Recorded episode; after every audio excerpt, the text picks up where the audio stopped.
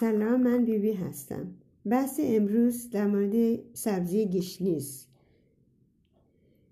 گشنیز یه سبزی که خیلی ارزش داره برای اینکه فلزهای سنگین و سمهای دیگر را از بدن و همه دستگاه های بدن و جگر یا لیور بیرون می‌بره و قده فوق کلیوی که همون بینیوره را قوی می‌کنه.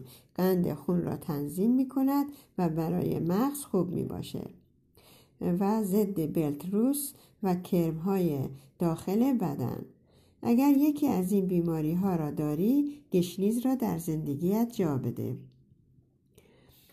الزایمرز بیماری فراموشی دمنس افسردگی اونگست آدیهودی آوتیسم استرس بلتروس خستگی مزمن فیبرومیالگی میگرن سرگیجه آلس اکسم پیسیاریسیس بیماری پوستی پیسیاریس عفونت های مجاری ادراری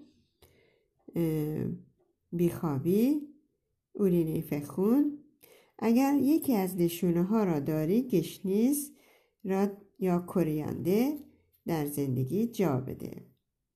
گشنیز یک سبزیه که koriander هم میگن.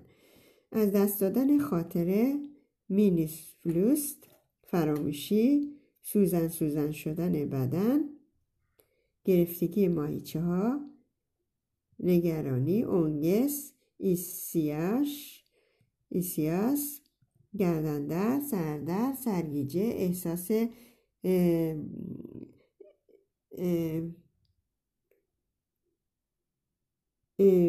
احساس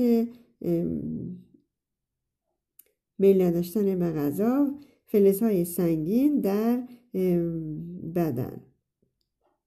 کم فشتوپنی شکم کار نکردن ورم جگر ورم والینگر بیخوابی گر گرفتن دردهای بندهای بدن صدای داخل گوش.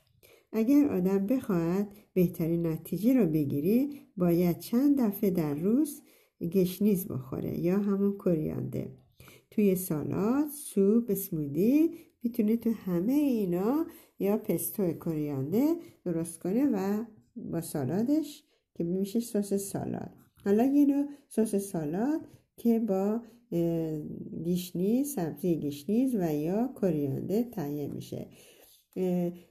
چهار دسیلیتر koriander خرد شده. یک و نیم دسیلیتر